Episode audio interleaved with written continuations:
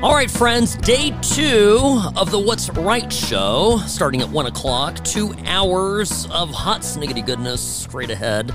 Sam Mirejovsky here, your host. Common sense conservatism delivered daily here on News Talk 840 KXNT.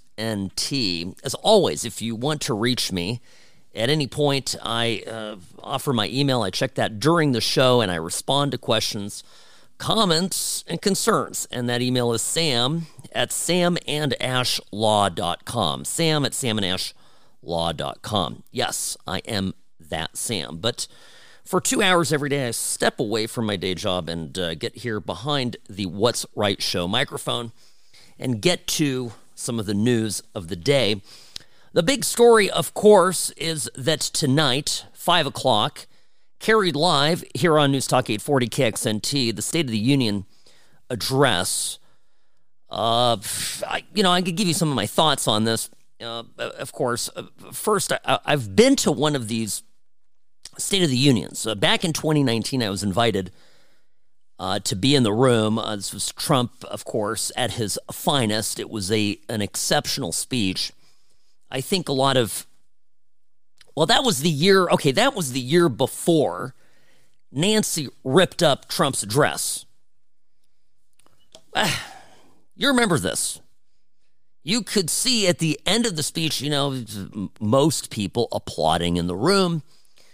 And Nancy begins ripping the thing up, uh, saying something to the effect of that it's, um, you know, that it was a, a, series of mistruths and did not deserve the dignity of her uh, preserving the document. Well, it, right. No, exactly. By the way, the thing that incensed me, as it probably did many of you, that was the speech, that was the year that Trump honored Rush Limbaugh. Rush was in the room that year, that was 2020. Uh, he was already cancer stricken at this point. He was uh, there in a wheelchair, and and of course Trump uh, honored him there, and, and, and his wife Kathryn by his side. So this was a, a very touching and poignant speech that Nancy Pelosi had to put her stunt all over.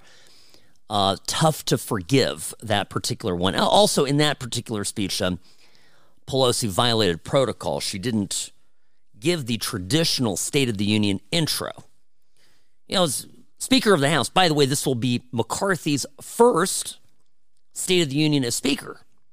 So he'll be standing up there next to next to Kamala Harris, and it, because he's the Speaker of the House welcoming the president, he will say, and just you wait, see, he'll he'll do it the proper way. He won't he won't uh, adjust it the way Nancy did. Uh, you're supposed to say, members of Congress, I have the high privilege and distinct honor of presenting to you the President of the United States. And it was that year uh, at the start of the speech, before she ripped it up, that Nancy said, members, members of Congress, the President of the United States. And then promptly sat down and looked dour for the balance of the event.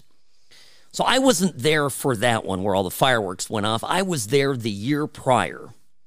What's fascinating is if you want to hear how this goes down when you're invited, okay, so you go there as a guest.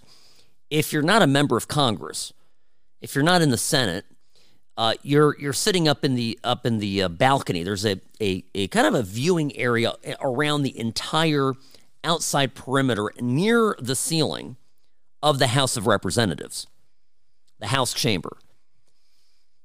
And there aren't, well, I would say the, the, the gallery is pretty steep. You, you probably have about maybe eight rows, if memory serves, and, and, and it's they're, they're fairly steep, and you're looking down onto the chamber, and you're very close. I mean, you can see right in.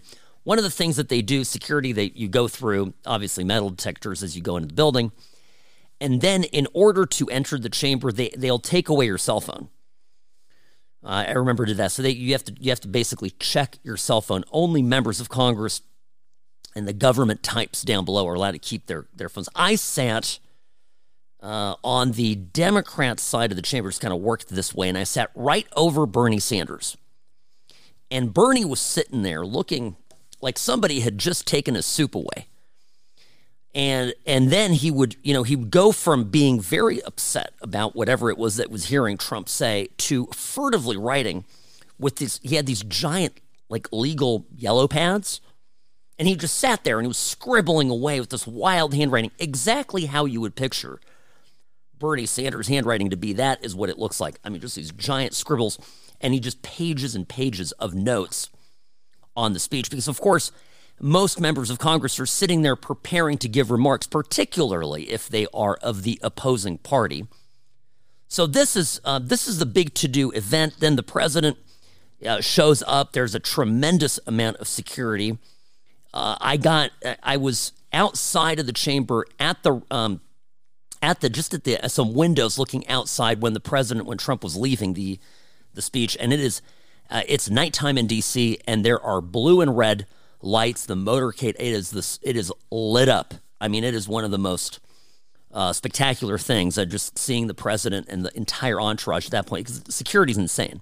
So everybody knows the president's going to be leaving. Now, to that end, I don't know if you saw this, but Biden has his people demanded fencing around the Capitol as we speak. Well, maybe hours ago, eight hours, ten hours ago, this morning. Capitol Police began erecting uh, barricades all around the Capitol building. This, we're told, is because the Biden people want it. They just don't want the American people getting too close to the president. Uh, we don't have word, by the way, if that fencing's going to be repurposed after the State of the Union for the border. Well, well, I'm just, I'm just saying, fences work. You know what's better than a fence? A wall. Well, so I, I it's it the irony of it, right? So they're putting all these barricades up. When I went in 19 with Trump, I don't remember barricades around the Capitol. In fact, I remember walking freely out down across the mall uh, back to back to I don't remember how I got back to my hotel. I may have even walked. And there were no barricades. Uh, there were security barriers once you get in close to the building You go through metal detectors, but there, I don't remember any barricades. So this uh, this is new, and it uh, it's reflective of the attitudes of some on the Democratic side. They just they certainly like to be safe from all of us, but they're perfectly fine when all of us are not safe ourselves, and that, of course, is a comment on the porous border, which we should hear something about tonight. And I anticipate it will be almost all worthy of having the speech torn up. It is going to be total gibberish. The crisis at the border, friends, is owned lock, stock, and barrel by not just Biden, but by Kamala, who's going, well, she, she's the border czar. And she's going to be standing behind him, grinning like the Cheshire cat, you know, clapping away, standing up, supporting Joe and quietly hoping that he keels over mid speech so she can become Madam President. But expect, I do think they're going to talk about the border. They're also going to talk about the economy. They're going to take credit for these job numbers. And, and uh, friends, I'll explain a little bit. We got to have to take a quick break. I'm going to explain a little bit about these job numbers and why this economy is still tremendously precarious uh, because I, you know, the, you're going to hear stuff about this. Biden will will all but crow about how triumphant the recovery has been, and I, I you know, I, I obviously hope he's right. I care about this country more than I, I care about Biden being right or wrong. I, you know, but I'm, I'm my concern, of course, is that we are still uh, in in some deep water here. All right, I'm going to take a quick time out. You're listening to the What's Right show this hour, brought to you by Sam and Ash Injury Law. I'll be back in just a moment. If you've been in an accident, there's no reason to call a sleazy lawyer. It's not just about the settlement check, it's about representing your interests and your values. So call Sam and Ash at 702 820 1234 or visit samandashlaw.com.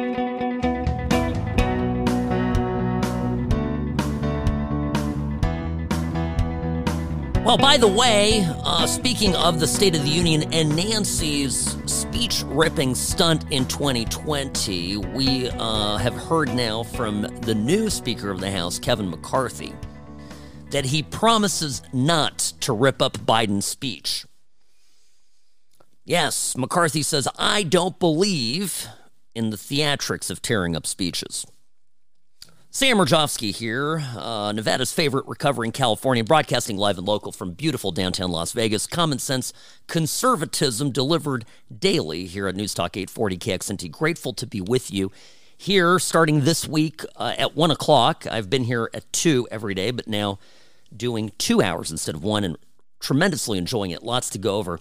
Tomorrow, of course, uh, we will go through the speech. So if you miss any portion of it, or if you listen to the whole thing right here, on the station starting at 5 o'clock tonight, please know I will be here to thoroughly dissect it and give you the highs and lows and my observations and takes on it. So that is uh, that's going to be something you do not want to miss.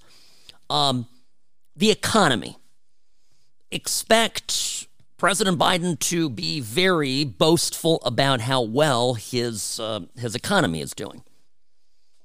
He's going to, in particular, claim that job numbers are phenomenal. They're through the roof. They're terrific. Everything's great.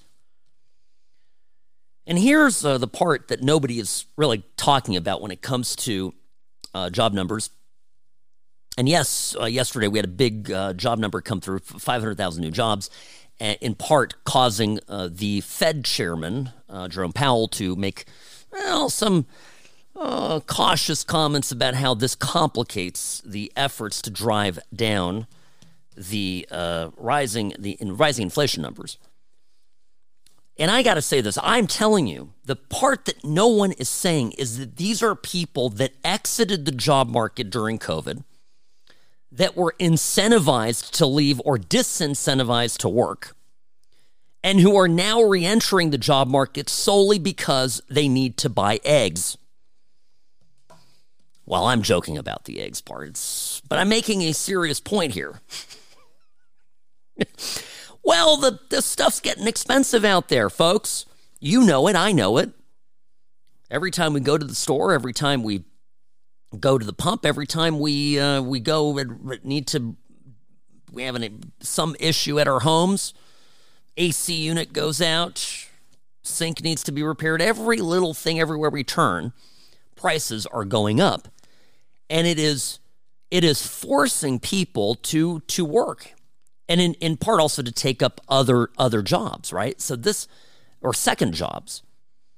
So this this uh, this number is is is deceiving because during covid uh, and into 21 when biden passed his enormous uh, totally nonsensical stimulus package that was unnecessary to say the least and and has done more to put us in this inflationary, uh, you know, uh, upcycle than anything else. We are we we disincentivize people to work. They disappeared. Talk to any small business owner, any restaurant, any my law firm. A great great example.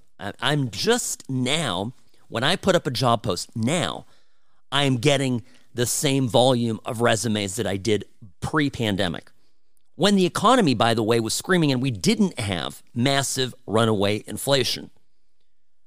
So, I I just want you to keep that in in the backs of your minds as you as you listen to Biden talk about how great the economy is. Now he's going to also get into I, I suspect he's going to talk about the war in Ukraine.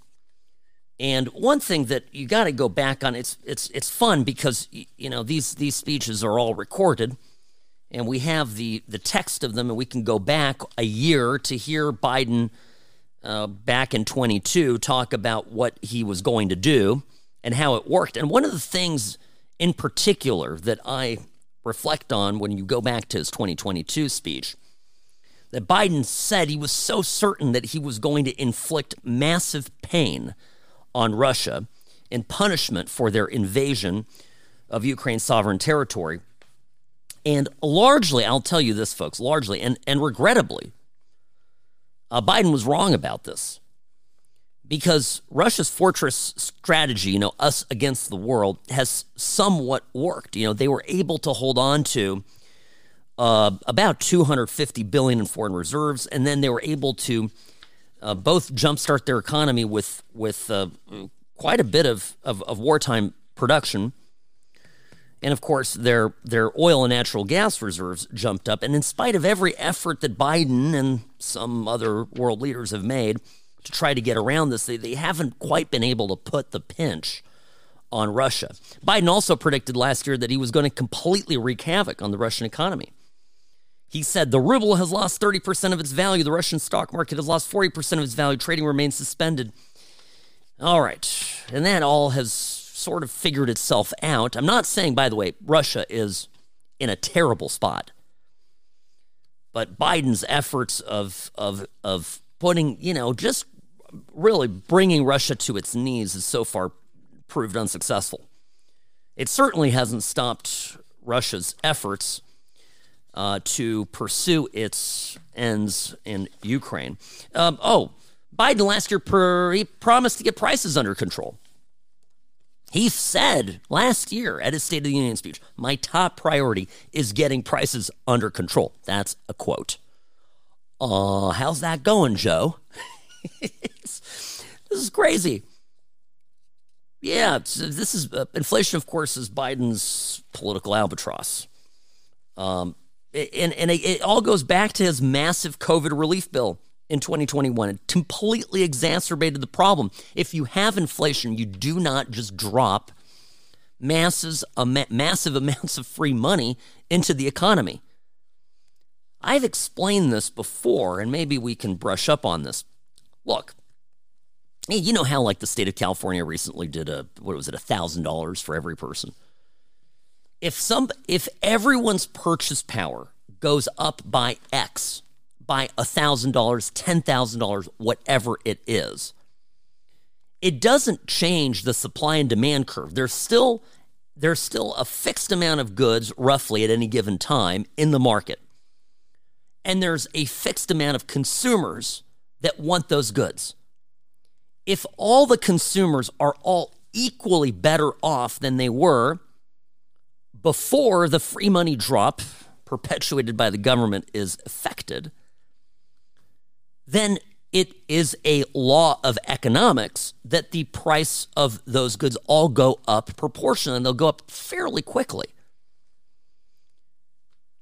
And this is all foreseeable. These are all bedrock economic principles that if maybe these uh, idiots running the government had any, mm, call it, uh, maybe taken economics classes instead of social justice classes in their respective colleges and universities, perhaps, perhaps they wouldn't be getting themselves into all of these problems. But of course, for many in government, ideology trumps Trump's science, Trump's economics, and Trump's established philosophical norms. So here, you know, look, inflation was uh, 8.5% last March, uh, shortly after Biden gave the speech. It's come down a little bit. Uh, but still, uh, we still have a Federal Reserve that is very cautious. Um, and uh, and that is going to create, I think, a, a bit of pressure on our economy. So this speech, I will go through it all tomorrow based on what I see, and I'll give you my response. Just look for Kamala Harris and McCarthy behind Biden. You got Kamala's going to make some. Her people have probably sat her down for the last three days and just say, all you need to do is not look stupid. Just no, no cackling, don't do that thing where you bare your teeth and you, you know, this like, I don't know what it is that she does. Just look normal is what they're going to tell her. Just be up there and look pleasant and look competent. And Biden, you know, they're going to have to pump him through full, full of all sorts of medications just to keep him going. It's the speech is eight o'clock Eastern. So this is uh, it's it's nighty night for for Joe. That's that's a that's a tall order to get him to be coherent for the better part of two hours.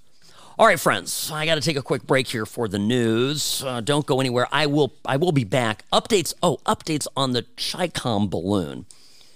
Yeah, we got those photos of the Navy retrieving. I'll tell you what this is all about, plus some updates on reactions to this. The Trump people, even the hostile Trump people, are coming out of the woodwork saying the stuff that the DOD is saying today under Biden is all lies. Don't go anywhere. Be back in a moment.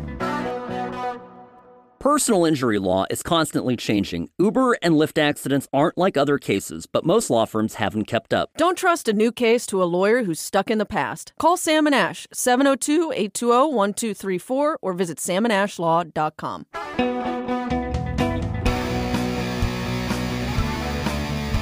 Welcome, friends, back to the program here, bottom of the hour. You're listening to the What's Right Show, News Talk 840 KXNT. Your host, Sam Mirejovsky. Uh, that's right. I'm a, what am I? I'm a lawyer here in town, have uh, three kids, wife, two dogs, and I love Nevada. I always say I'm Nevada's favorite recovering ex Californian. I was on today, uh, this morning, with Alan Stock here on the station. Uh, we talked a little bit about what to expect with the State of the Union speech, and of course, I'll be on with Alan again tomorrow at eight thirty. So uh, I'll give you a little preview of what the program will be about. If you're in the car driving, uh, you'll want to catch me on Vegas at eight with Alan Stock.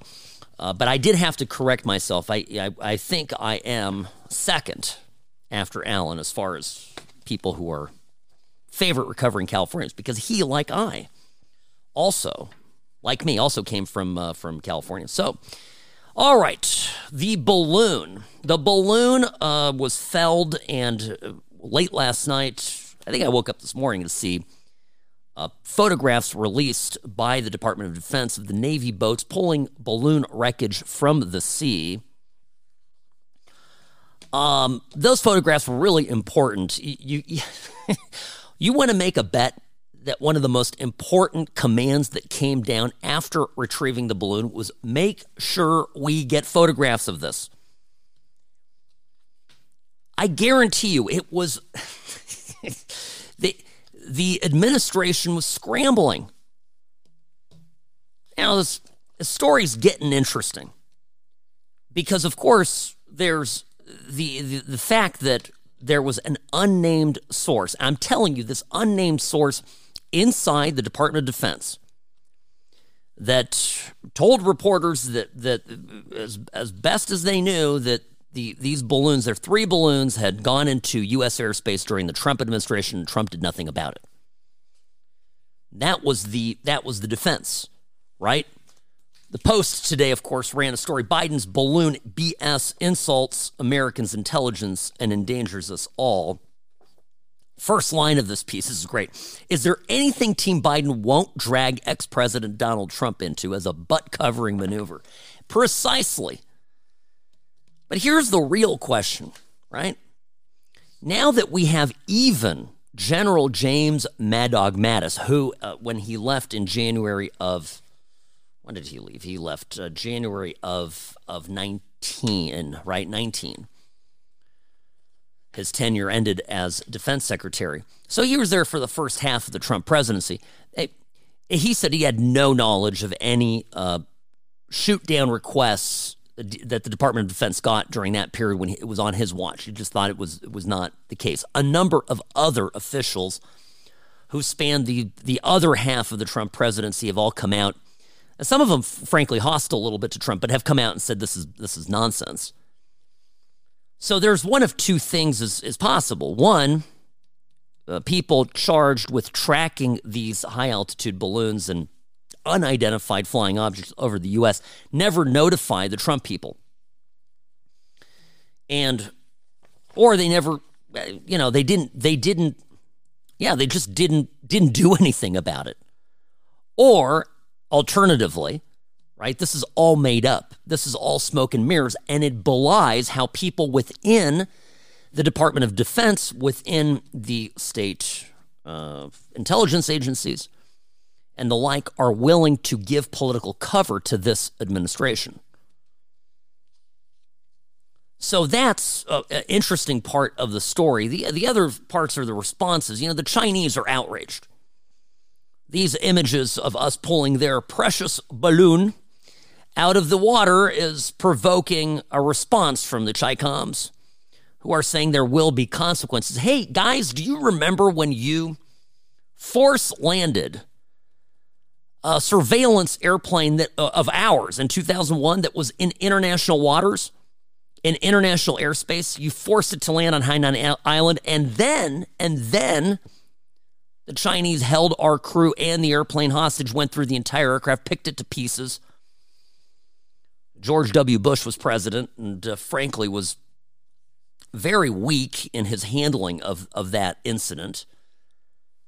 Uh, you, you know there will be a response. You flew a gosh dang balloon over our sovereign territory. The only thing here that matters is that it has it, it didn't get taken down at the outset. So this is just this is just Chinese uh, theatrics and and and fake outrage. Now, I also love uh, the some of the now the reactions that we're getting in the in the mainstream media among liberals who are well, they're looking at this in a way that uh, might defy logic. For example, The View. Now, oh, I listen. I I know it's The View, but people watch this stuff. There are mostly women across the country. Not you. Not none of you are taken by The View. I understand that, but there are other women that that watch this, and they um, and they they they you know, they take some of this. This is Sunny Hostin. Now, her take on this, by the way, her take is this is great. Uh, the idea is that the balloon, that the GOP is playing right into the Chinese communists' hands. Listen to this. Do you think they wanted to show Biden's weakness as well? They want to look. They love this. They love that, re- that Republicans turned this into this big drama. That Chinese know how to spy. They, uh, you know, they can do it better. They wanted to create a crisis, a national crisis, an international crisis. They wanted it to be elevated and yeah. be visible and be talked about, and they got it. Because I actually think Beijing's celebrating today. Hmm. Beijing is cel. Well, of course. That was Ana Navarro. Sunny was asking the question, and that was Ana uh, who did most of the talking in that clip. And um, then it was uh, Alyssa Farah Griffin who said that uh, Beijing is celebrating. So they're all they're all getting on this, and and and you all hear. I've heard other takes that are similar to this. To wit, you know this the GOP is playing this up unnecessarily and actually giving the Chinese a win. No, the Chinese got a win when we allowed their spy equipment to fly over our country, our entire country, over our military bases, nuclear installations, etc. That was the win. But of course, these liberal talking heads have, well, they're they're a little little well short in the substance department. So for them, this is this is just their means of of you know finding a way to turn this back around on the Republicans. But the Republicans are correct to press this issue. It is alarming. It is of great concern. And uh, and to the extent right now, you I, heard this morning in Congress, uh, the, uh, they're they're demanding a full briefing on this. And at this point, the Gang of Eight is going to be brief, but but expect uh, Republicans in Congress to push on on briefings. And as these briefings come down, it'll start to be clear just how a bu- this was a bunch of lies and mistruths, not just from Biden, right? Not just from the White House, but from the Department of Defense, from agencies that ought to be not political, ought to have our best interest in mind. And we never would have found out about this balloon if it hadn't dipped in altitude and become visible to Americans on the ground who took photos of it, and then, of course, the story got out. They, Biden would have been perfectly happy us not knowing about any of this, and that uh, I think is is is of course uh, you know quite quite tragic. What could have also been tragic, friends? I, I want to, you know, I, I, fly a lot. I, I, have an office in California because half of my my practice or so is uh, is in California. I represent people that for example, live here in Nevada and travel to California, go to Disneyland, whatever, they on vacation, they get hurt in California, they need a lawyer who has a, an operation on the ground in California. So I do have a small office in Newport Beach. I fly, you know, every week, every other week, back and forth uh, to meetings as needed. And I, I'll tell you, um, uh, you know, these growing number of alarming near misses uh, are frightening. On Saturday, a FedEx cargo plane that was in the process of landing at Austin International Airport came within 100 feet of Southwest of a Southwest 737. I fly Southwest all the time.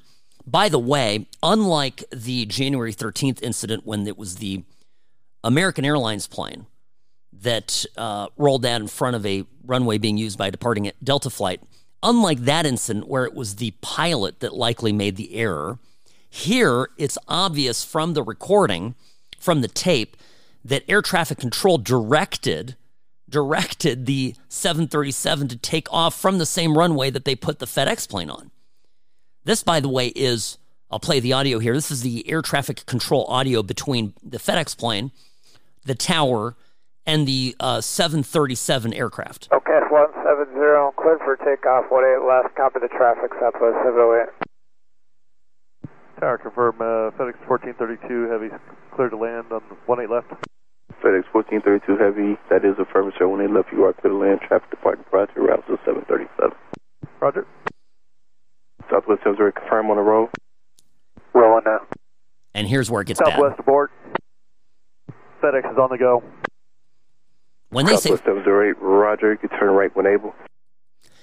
when they say FedEx is on the go, that is the FedEx pilot who is uh, pulling back on the yoke, right, of his of his. Uh, it's a heavy airplane, meaning it's a large airplane. It's probably a 767 or maybe an Airbus, but it's he pulls back to literally abort landing, pulls up his gear, has to pull back on the flaps and get the plane to start rapidly gaining altitude. Meanwhile, turning at the same time doing acrobatics, you know, w- w- thousand, two thousand, you know, feet off the ground, if that. Absolutely horrifying. Uh, this, this, uh, you know, and by, and by the way, I just want to point out one thing. If there's anything that inspires confidence in flying, those pilots, you hear those voices. They are cool as cucumbers. Some of these guys are just pros of a next level. All right, got to take a quick break. Sam Mirejovsky here. News Talk 840 KXNT. You're listening to The What's Right Show.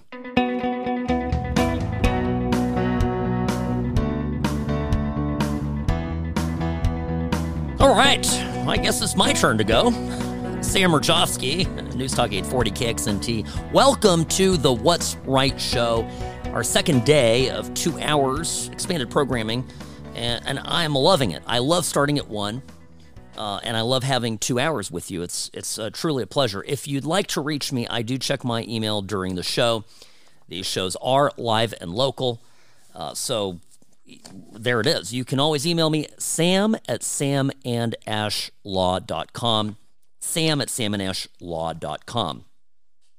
Uh, just before the break, I was mentioning the near miss uh, incident, terrifying incident, where a FedEx cargo plane had to abort its landing as a Southwest Airlines 737 was taking off on the same runway. So you imagine the Southwest plane is rolling, it's moving, it's it's about to. By the way, you know this. There's a there's a V1 and V2. Uh, you can. My understanding is, and there's pilots out there. You guys know better than me, but my understanding is that when there's certain speed parameters after which you cannot abort takeoff. So if you're in V1, you can still abort takeoff. At V2, you can't.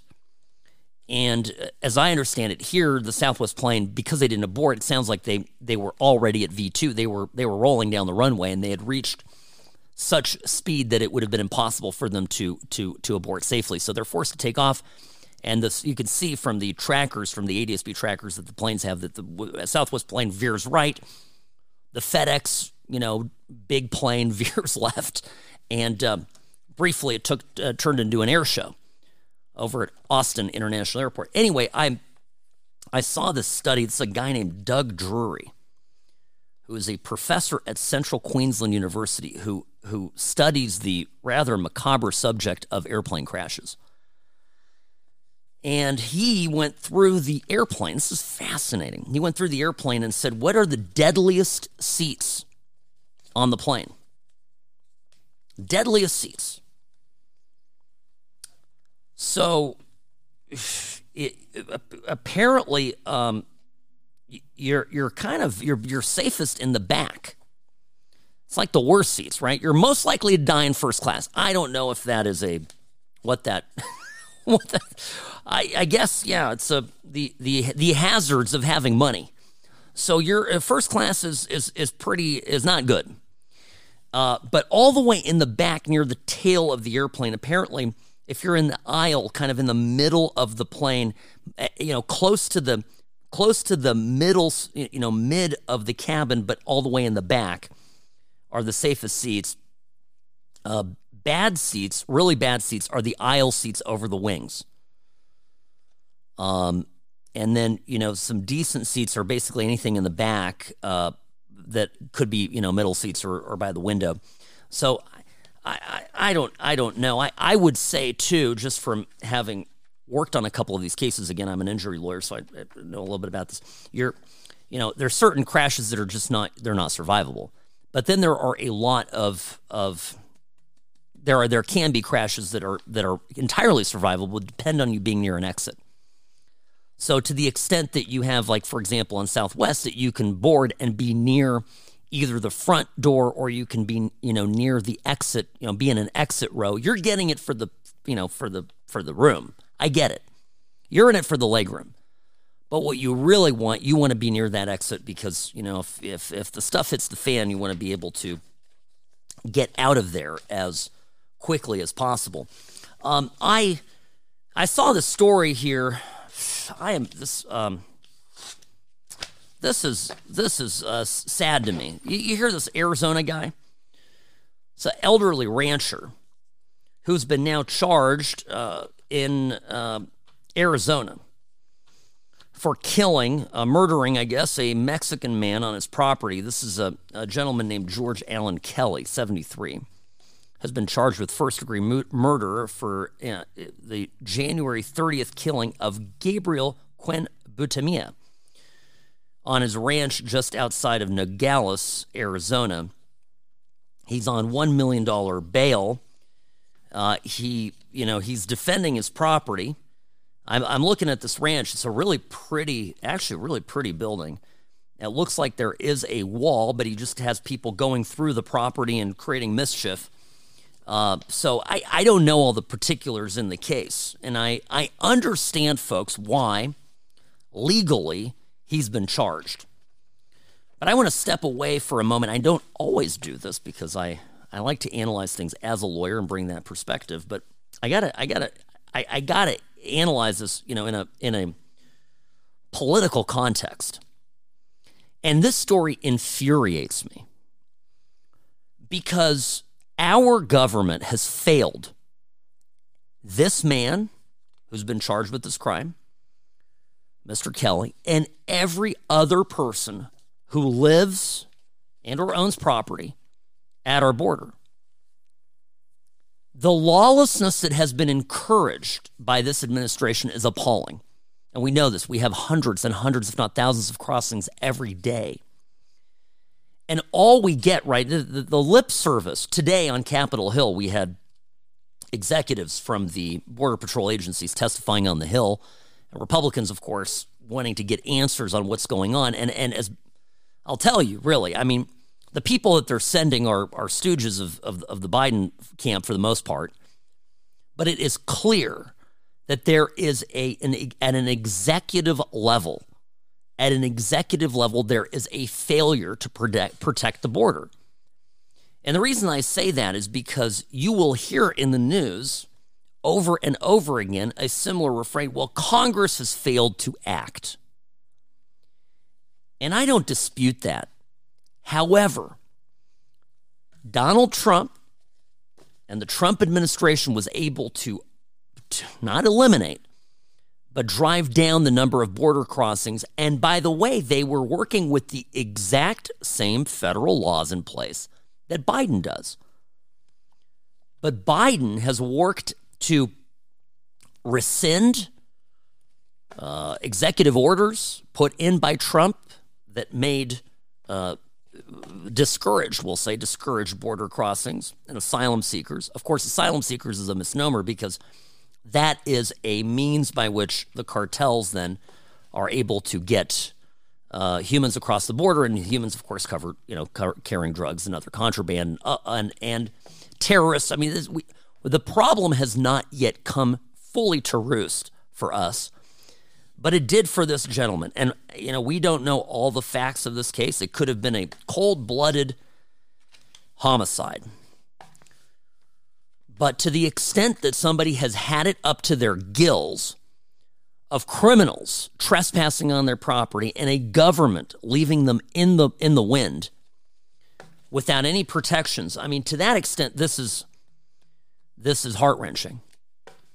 And um, yeah, I'm, I'm and, and and look, you cross the border, you cross it illegally. I mean, there are consequences. It's dangerous. You may lose your life. Uh, and and I, I you know I, I I actually do feel absolutely terrible for this for this homeowner. All right, when we come back, DeSantis versus Disney. There are some developments, and this has to do with Walt Disney World and their their special district. I'll get into the legalese of this, but also the political implications of it. Plus, Disney is just they cannot help themselves, folks. They are doubling down on the woke. It is gross. It's disgusting. I'll explain when I return. You're listening to the What's Right show. Sam Mirejovsky here on News Talk 840 KXNT. If you've been in an accident, there's no reason to call a sleazy lawyer. It's not just about the settlement check, it's about representing your interests and your values. So call Sam and Ash at 702 820 1234 or visit samandashlaw.com. Greetings, friends. Great to be with you this beautiful day. Uh, love to hear that the weather's warming up. Yeah, uh, live and local here in Las Vegas, Nevada. Sam Mirejovsky, your host of the What's Right show. Uh, I personally, I'll tell you how I feel about the weather. I'll tell you. I don't do cold. I know some of you, this is your favorite time of year. Uh, you get out in the mornings and it's uh, 30 degrees or less there's frost on the ground. No, thank you. I'm not saying that I love 115 either, but uh, I could do 108, 107 all day long. I love it. I love when you're, you know, when I'm inside an air conditioned office, I walk outside and the heat just brings me back to life. I love that feeling. And I, you know, I, I like the pool. I like hanging out on the weekend. I, I like mornings that are warm where you can go out and walk and not be freezing to death. So I'm ready. Hottest day of the year. I'm, you know, not hot, but it's warming up. I'm very happy and love this uh, coming season here, the spring and even the summer. Okay, well, all right. I, I and I, am just going to say this here again. The uh, State of the Union speech is tonight. Biden will be up there attempting coherence. And Consequently, I will be watching. If you would like to listen to the uh, speech, it'll be on here at 5 o'clock on this station, News Talk 840 KXNT, carried live. But tomorrow at 1 o'clock, I will go through this entire uh, deal and give you the give you the highlights and the what you need to know bit. And I'll also be on with Alan Stock in the morning at 8.30 doing double duty. Uh, so, yeah, I'll be on the station quite a bit tomorrow. Looking forward to it. Will be fun. Now, I uh, there's some Disney news that just makes me sad. And why sad? Because because I want to love Disney.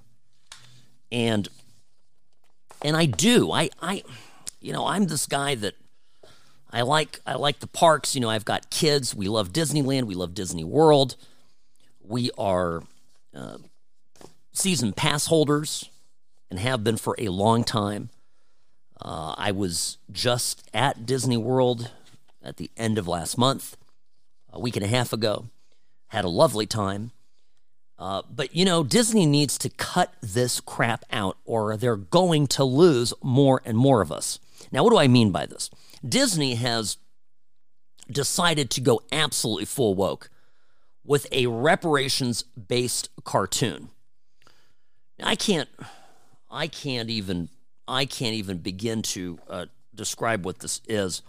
Um, it's called the Proud Family, Louder and Prouder. uh, and it's it's a show about basically this debunked CRT nonsense, uh, critical race theory, and it's got a little song here. I'm gonna just play it for you. I think I it's about 50 seconds, so it's not quite a minute, and I don't want you to turn this off because you need to hear it. Now it's a cartoon, so it's appropriate for kids. It's nothing you know terrible, but kids ought not to be exposed to this, of course, except within the context of the show where I explain to them why this is wrong.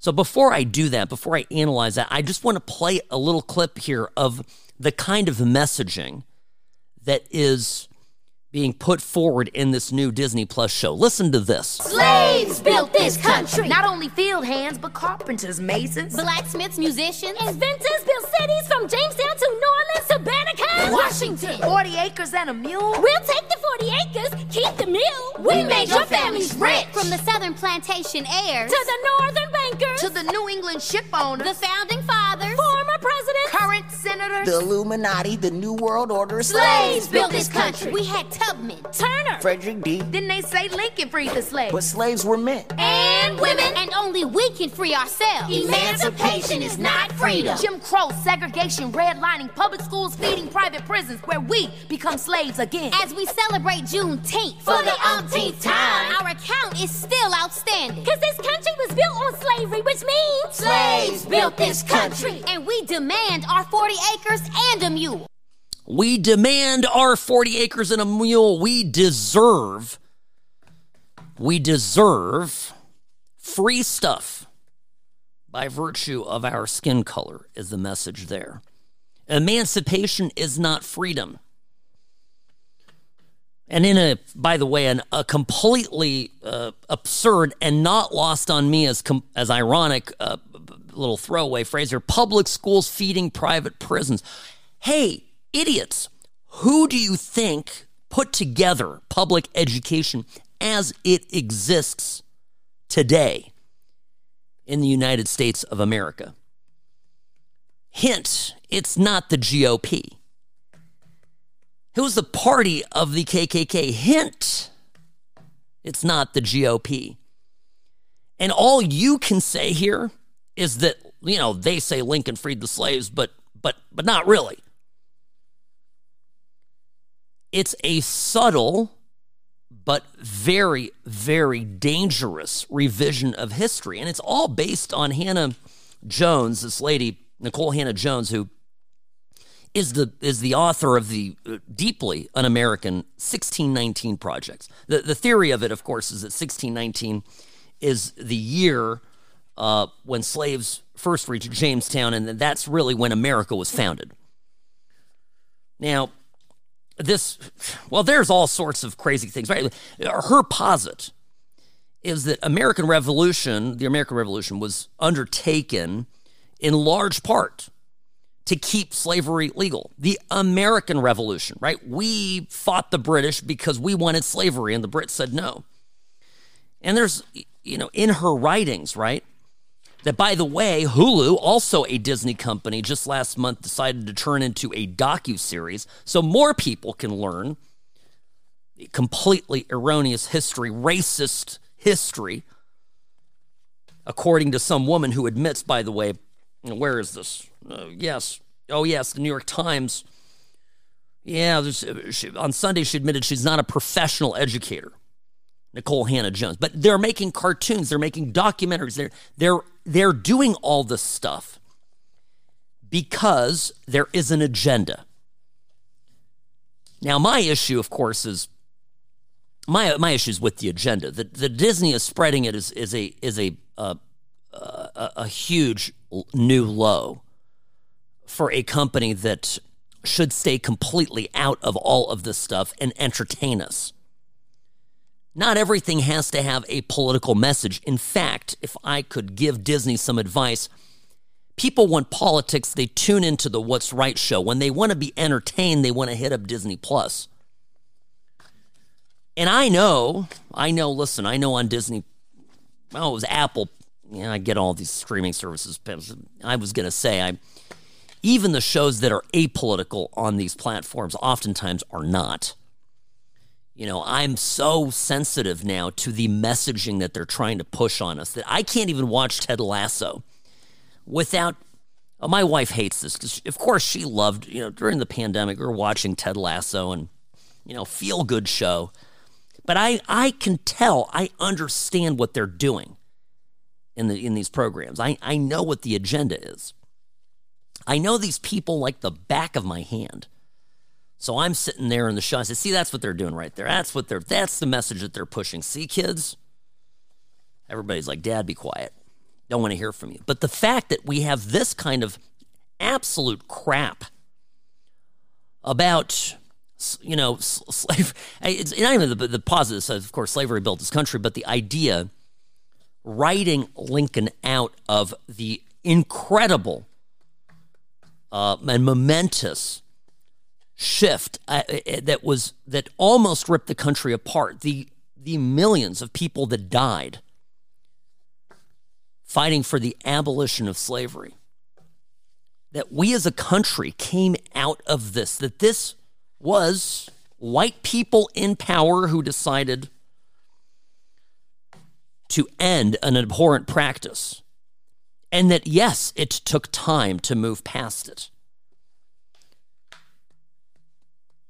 the idea of reverting back to this and rewriting history in a way that promotes victimhood. This is a power grab. I talk about this all the time. The more victims there are, the more kids watching this program who grow up thinking that America did them wrong and that America owes them, and that by virtue of the color of their skin, they are aggrieved, is actually the newest form of segregation and slavery.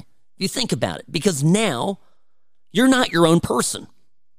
You're not an individual. You're not an American. You're a victim. And you need people to speak for you. You need the government to help you to make things right, quote unquote, but it's the same thing. And it, it's it's it's something we all should be equally disgusted by. Now, the story that this ties into, of course, is that yesterday Florida lawmakers uh, uh, introduced a bill. It has not been approved yet. A lot of news media is putting this out there as a done deal. It is not a done deal yet. But the uh, Florida wants to take the special improvement district that Disney World is based on and the and take the five uh, board seats over that oversee that district. Yeah, these are like the you know like we have here in Clark County. We've got commissioners. So the the commissioners for the district uh, would now be appointed by the governor instead of by Disney. Now, the Reedy Creek Improvement District was set up in the 60s. This was a, a deal that Walt Disney uh, put together, uh, bought up land out there par, you know, parcels of swamp that no one wanted. Um, some of this land was bought up literally, I mean, just for cheap because it was absolutely useless. It was mud, grass, trees, and alligators. And I generally, listen, I generally am a person who looks at a deal that a government makes with a private entity. If they make a deal, they ought to stick with the deal. So on some level, this irritates me. I, have just got to tell you, my, my sense of, of fair play and, and how these things work, it, it bothers me. But on the flip side, Florida is, you know, it's it's a state. Disney is a guest with enormous special privileges in the state. And when they waded into the political realm, when they went after the government and the will of the people in their state, they lose a tremendous amount of sympathy with someone like me who's generally pro business.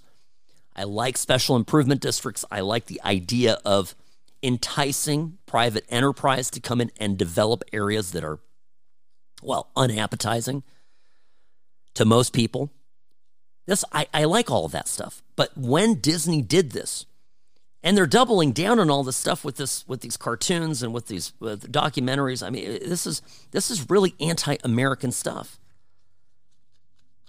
And this is from a it, it's it's so interesting to me because you you go to you go to Disney World, you go to Disneyland, And you know, you go to the Hall of Presidents, you go to see Mr. Lincoln speak, and it's you know, it's patriotism. People are streaming into those things because they're craving it. Americans want to love our country. It's nonsense that they continue to poison it like this for us. Okay, I got to take a quick break here. I'll be back in just a moment. You're listening to the What's Right show. Sam Mirejovsky here, News Talk 840 KXNT.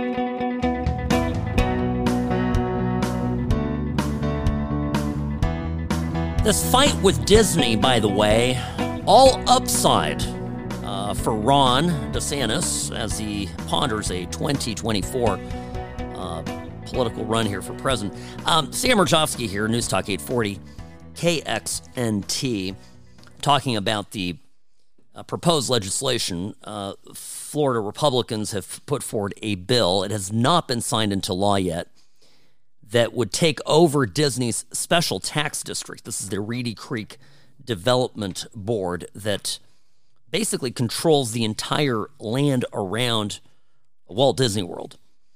And it uh, operates as a as a almost a nearly a sovereign entity. They have their own police. They have their own uh, approval process for any kind of uh, development.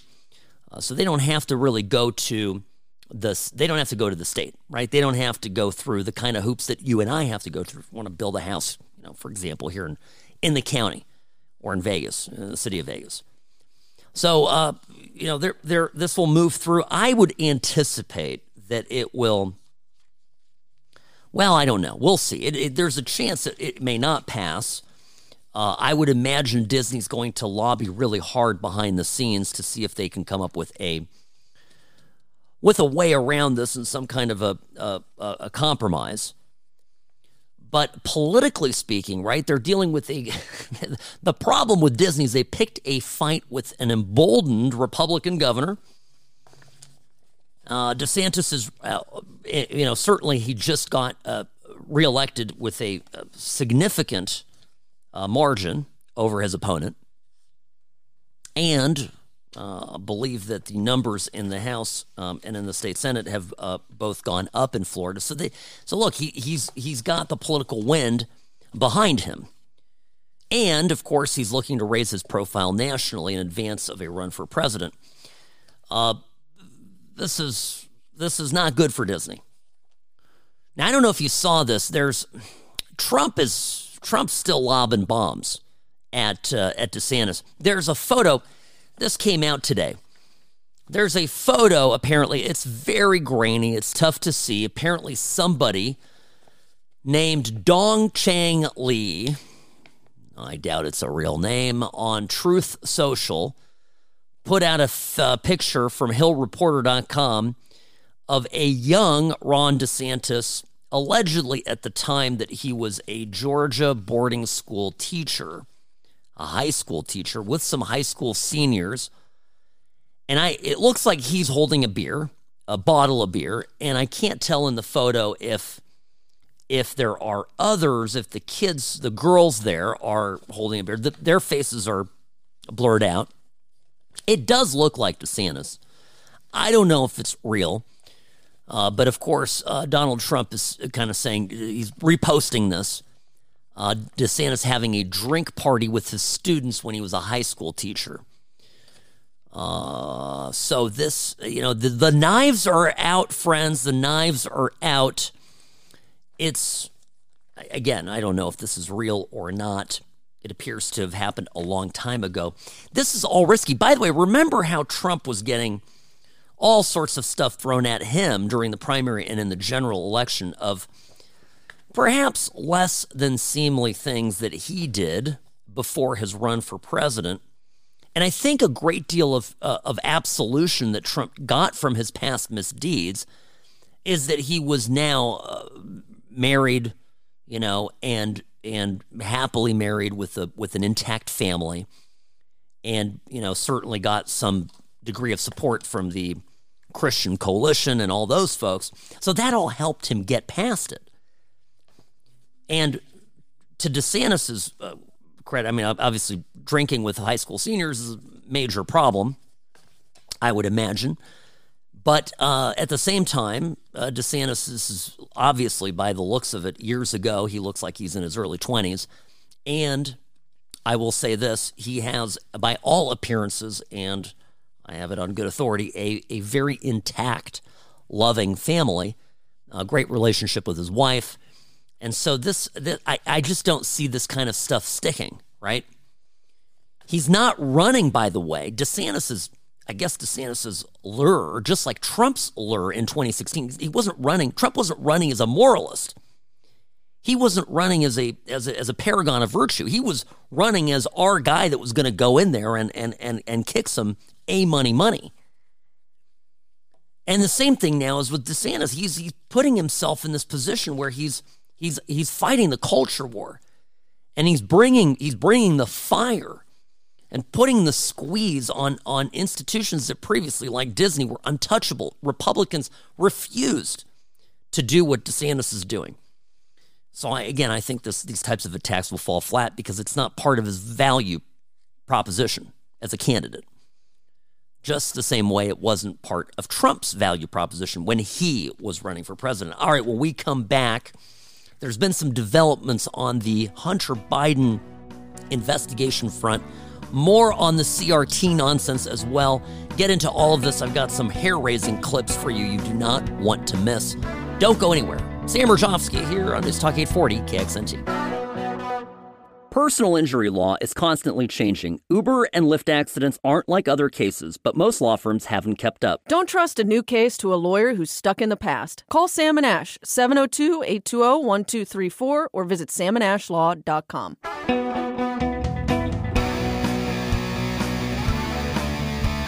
Welcome back. Bottom of the second hour of the What's Right show. That's right, second hour. We are here now uh, Monday through Friday, 1 to 3 p.m. New time, same great show.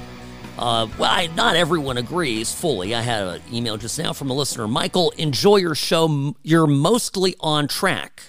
Off a bit here and there, but overall pretty solid. Thank you, Michael. I will take that as high praise.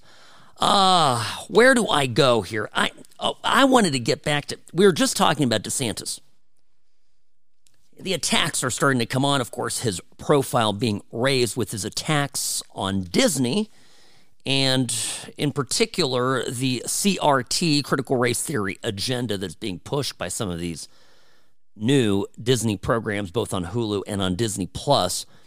I mentioned those. If you uh, missed that portion of the show, obviously go to the podcast, Apple Podcast, Spotify, What's Right Show. Uh, click us to follow, and you'll have the whole episode there. Just uh, little bit after the conclusion of the program. But nonetheless, you got to understand that that that right now DeSantis has gotten himself into the psyche of the left of the country. He is in there. He's in their headspace and he's living there rent free. This is what makes him, by the way, a powerful, powerful, and uh, uh, I think a strongly viable candidate in 24 because in fact these people are, I, I don't know if they're doing it if they're trying to raise his profile. I don't think so. I, they're just they're blurting his name out in the context of this fight against crt because of course and i played for you the clip and this is revisionist history for the most part the 1619 project that is looking to redefine the the the uh, the the birth story of our country and to reframe it around an entirely racial paradigm uh, that puts people of color in this country, paints them all, I guess, puts them in a place where they're victims. Uh, the fact that you have uh, DeSantis leading the charge against this content, particularly in schools, here is an example of how this is um, deep in their psyche. This was on MSNBC last Wednesday. Nicolle Wallace she's got a guy on named Jason Johnson. Now, he's one of these people who's defending the CRT teaching in classrooms. He's talking about this in the context not of Disney, but rather uh, going through the discussion on uh, AP Black History, right? Uh, that whole uh, discussion where the, the college board basically caved to DeSantis and took out elements of CRT curriculum from the test And here's, you know, Nicolle Wallace is trying to softball this. She goes, look, we got, we got there's there's young people like, you know, Tyre Nichols, you know, getting killed, and and you know, there's a there's a specific terror if your child is black, a young black man. Nicolle Wallace seems uh, she asks her guest, the CRT guy, and it seems like we're we're at this moment. Polls suggest most people share, you know, safety for for for young black men as a goal. And why would we at this moment start to narrow what we teach? It just seems like the exact opposite of what we ought to be doing as a country. Why? Listen to this wild response. That's if everybody in the country wants that, Nicolle. There are lots of people who are perfectly happy with black people being murdered on a regular basis.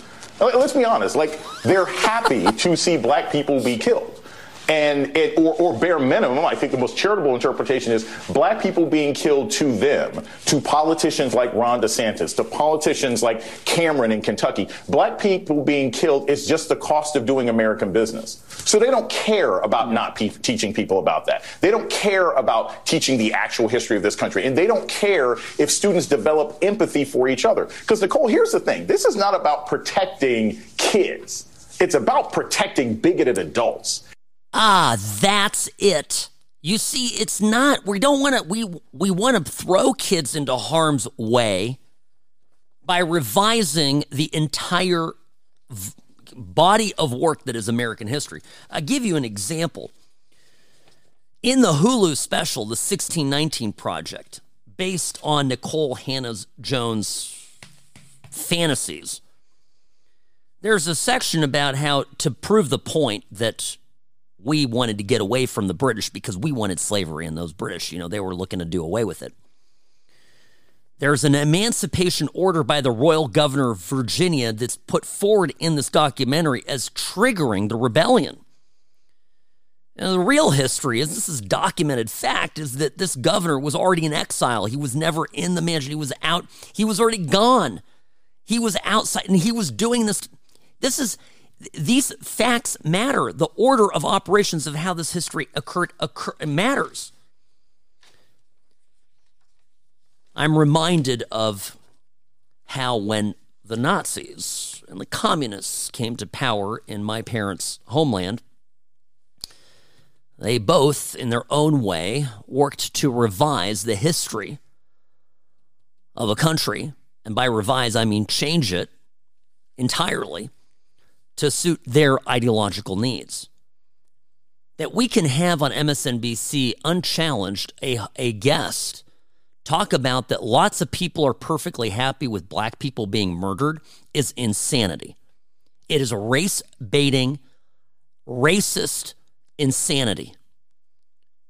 And the only objective that this furthers is creating discord between blacks and whites creating racial disharmony,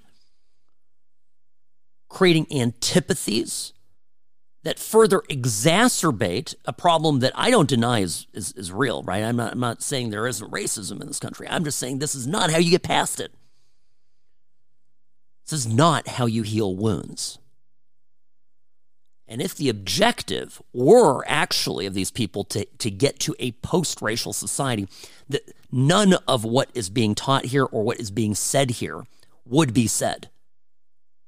And they are fighting tooth and nail for this CRT crap just so they can maintain their power because this guy's only relevant to the extent that this is popular and this earns him money and this gets him a following.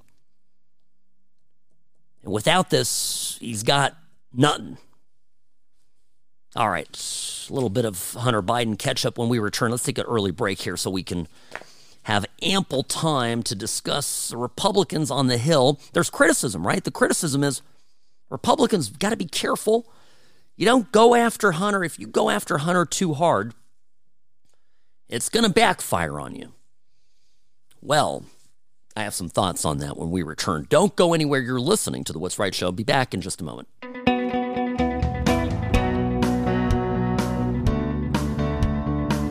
Sam Mirejovsky here, live and local on this beautiful Tuesday uh, in Las Vegas, Nevada.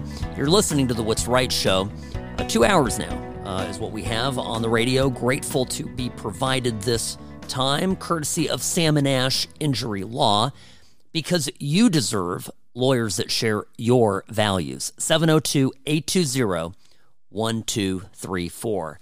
Um, all right, there is already now a chorus of left wing types looking to discredit the Republicans' uh, investigation of Hunter Biden.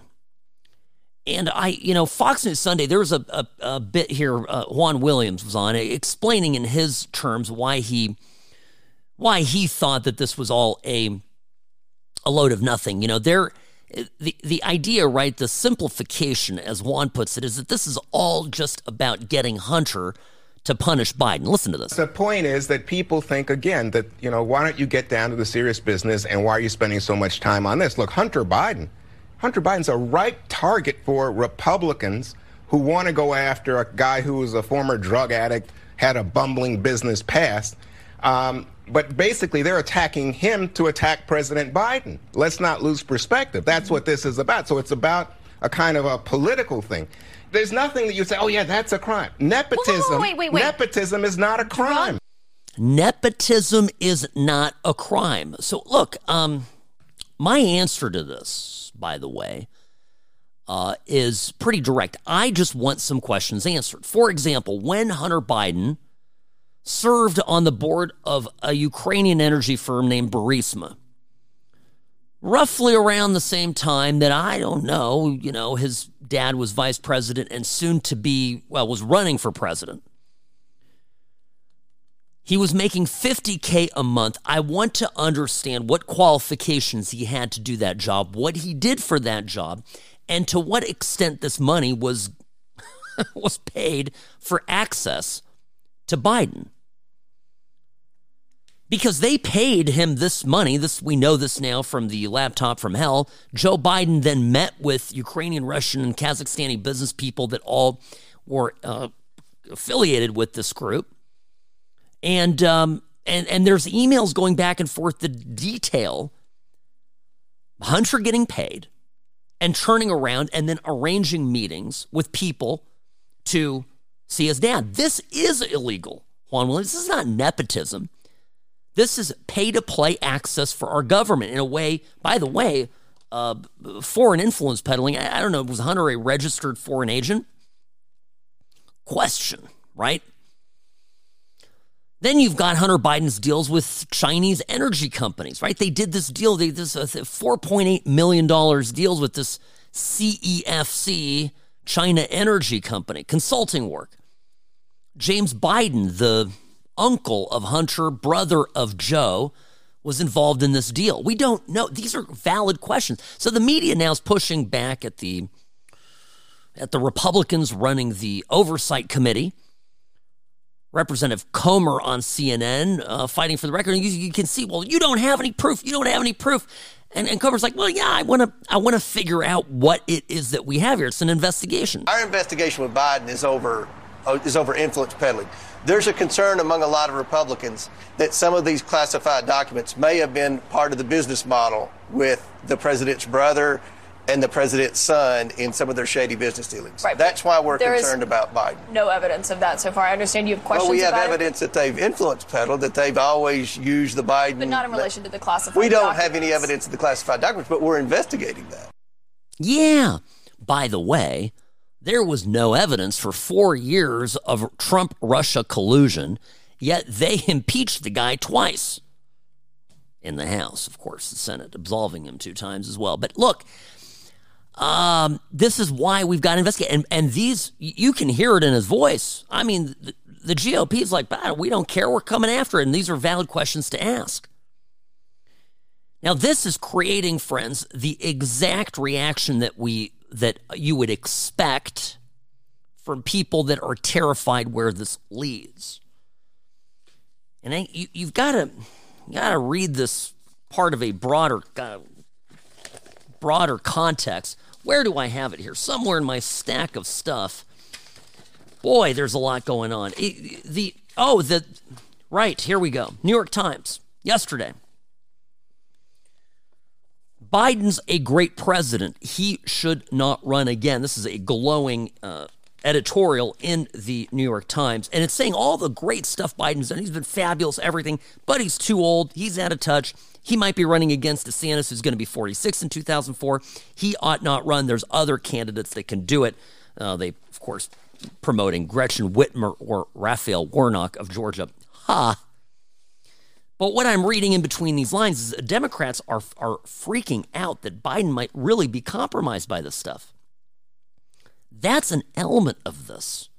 We'll see how much, or if anything, Biden says about these congressional investigations tomorrow, or tonight, excuse me, at the State of the Union speech.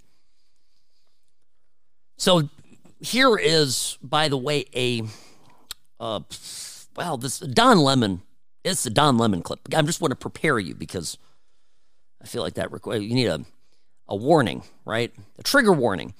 Uh, Don Lemon right now, by the way, is is has got some problems with his co-host. Apparently, he's berated her, made her cry, leave the uh, set, um, and uh, there there's been all sorts of problems with with Don Lemon.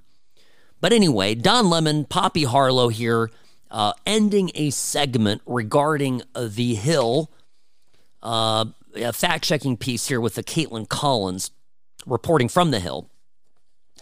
And, um, and, and this is on the, the, the, the Biden stuff, the Hunter Biden stuff. And just listen, um, listen to Don Lemon just completely go off script and, and, and pause the ending music of the show to continue to get his point across. Listen to this. Thank you. That's going to be, it. that's the time that we're in, where facts are sort of flexible and That's why just, we got Kaitlan Collins on the Hill, fact checking in real time. It was a great interview. Citing incredible sources, like citing the New York Post as a credible source and saying that facts are. It's just, I, I can't believe that we're here. Kaitlan, that was a, a great interview. All right, moving on.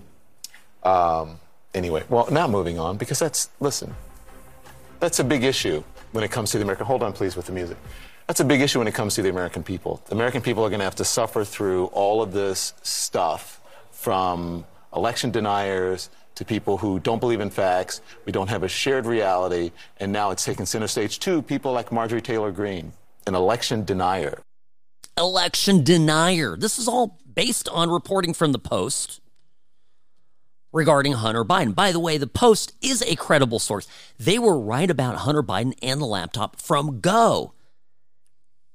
They ran the story, got throttled by Facebook, Twitter, etc., denounced by the Biden FBI as being Russian disinformation. And now even Hunter Biden, through his lawyers, has admitted it's his laptop, and he wants, you know, he wants the federalists and the, the Delaware Attorney General to investigate its appropriation and misuse. That's according to him, right? The Post has been right from the very beginning, but the the the the my takeaway here is that they're starting to get nervous. They're starting to react to this in um, in a way that that makes me suspect they're they're concerned at the very least about the effect that this will have on Biden.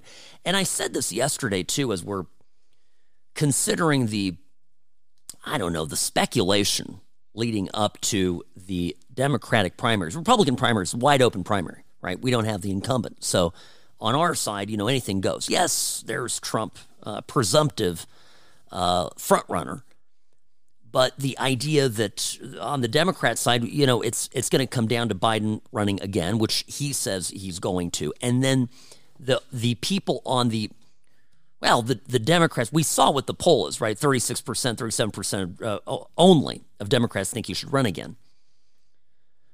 But those people aren't going to be the ones making the decision. The powers that be, the party grandees, the the super delegates, okay, these are these are the folks that are going to make the decision. And and remember, a lot of people really like Biden because they're getting everything that they want from him. He is a yes man to all of the special interests within his administration. His chief of staff says yes, his chief of staff is dialed in to the party establishment. Biden is the establishment choice. They wish he was, and by the way, you kind of read this in between the lines here in the New York Times. They wish he was, you know, five five years younger, even. But it's not about his age. They they're worried that this is really this is going to turn into an uncontrolled dumpster fire. This referring to Hunter Biden and all this money that he got for got for God knows what. So it's it's it's going to get interesting. By the way, uh, I, I gotta gotta tell you, you know, there there's an interesting they, they posit here uh, or tell us that Gretchen Whitmer, uh, governor of Michigan, could be a contender on the Democrat side. Uh, they they they're they categorically say, well, Kamala Harris uh, is polling poorly. What they're not saying is she's uh, absolutely incompetent. But I tell you, I I I, I think there's a great likelihood, and hear me out on this. I, I think within the Democratic Party there is a a significant and powerful group of people who would love to see Michelle Obama run. Well, they look. I mean, you got to understand a, a, third term for Obama is a win for uh, the the Democratic Party as, as as it stands now. They would love that. Notice also the hostility, right? The, the, the Obamas would be some of the very few Democrats who'd be willing to cross Biden. Because I don't, you know, we know that a number of Democrats have come out and said, you know, I would run if Biden bows out. But the but the Obamas, no, no, no, no, no. They I know they were all on one side. I, I know the history, but tell me, I I I telling you, Biden and and and and and Barack they do not get along. Uh, the the great friendship is no longer that the all the all the petals have fallen off that rose. So it's it, it could it could be a thing. And those people that want to dispose of Biden will want to pick a candidate who's willing to go toes to toes with them and tell him to retire. All right, tonight, State of the Union, I will watch it, take notes, bring clips uh, for tomorrow's show so we can go through it thoroughly, see what kind of mess our president's going to get us in. I'll be back tomorrow at 1 o'clock. I'll see you then and on Alan Stock at 8.30. Over and out, guys.